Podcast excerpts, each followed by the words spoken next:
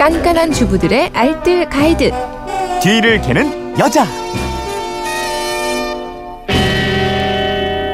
살림이 업그레이드 됩니다. 뒤를 캐는 여자 오늘도 곽지연 리포터와 함께합니다. 어서 오세요. 네, 안녕하세요. 네, 게시판으로 청취자 김민서 씨가 문의하신 글인데 쌀은 얼마나 헹궈야 되는 건가요? 저는 쌀을 얼마나 헹굴지 몰라서 뿌연 물이 어느 정도로 맑아질 때까지 씻긴 하는데 이게 항상 궁금했습니다. 그 기준이 없으니까요.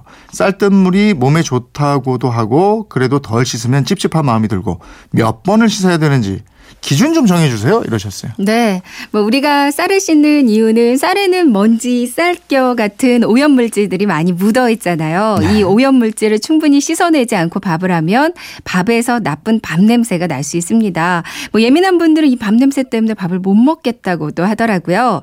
쌀을 잘 씻는 것만으로도 냄새 안 나는 아주 맛있는 밥을 지을 수가 있어요. 음, 요즘에는 뭐 도전 기술이 발달해서 예전만큼 꼼꼼하게 씻을 필요는 없다 이러던데 그것도 맞는 네, 얘기예요. 맞습니다. 네. 뭐 예전 어머니들은 바가지에 넣고 쌀을 정말 박박 문질러서 씻었잖아요. 근데 예전에 비해서 지금은 쌀 도정하는 기술이 많이 좋아져서요. 잘 가공이 돼서 나오기 때문에 예전처럼 박박 씻어 문질릴 필요는 없습니다. 네. 특히 백미는 그렇게 씻으면 그나마 남아있는 씨눈이 다 빠져나가서 영양가가 별로 없다고 하거든요. 음.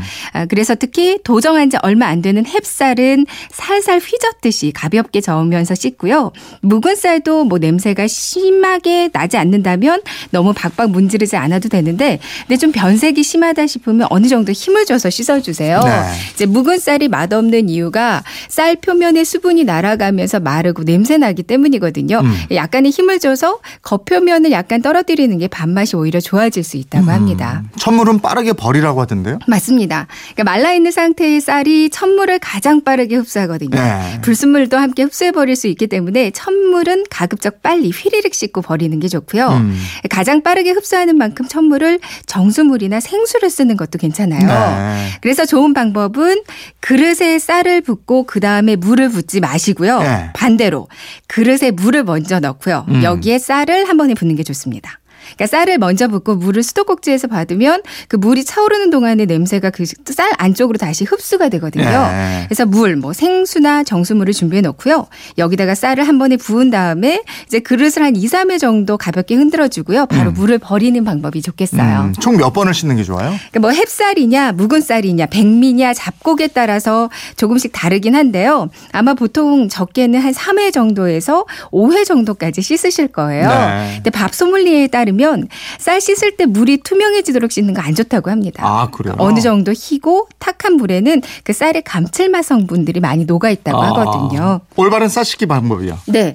어, 추천하는 쌀 식기는 찬물은 가장 빠르게 헹궈버리고요.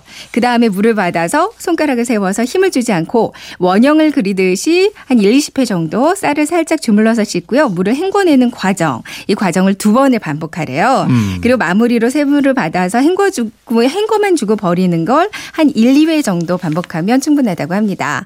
쌀을 씻는 동안에도 물을 계속 흡수하거든요. 그래서 네. 오래 씻지 마시고 총 한 3분을 넘기지 않게 빨리 씻는 게 좋고요. 손실이 닿고 따뜻한 물로 쌀을 씻기도 하잖아요. 네. 따뜻한 물은 쌀을 금방 발효시키고요. 맛을 변하게 만들 수 있거든요. 그러니까 아무리 추운 날이어도 깨끗한 찬물이 기본이라는 거 기억하시면 네, 좋겠어요. 알겠습니다. 지금까지 뒤를 캐는 여자 곽지연 리포터였습니다. 고맙습니다. 네, 고맙습니다.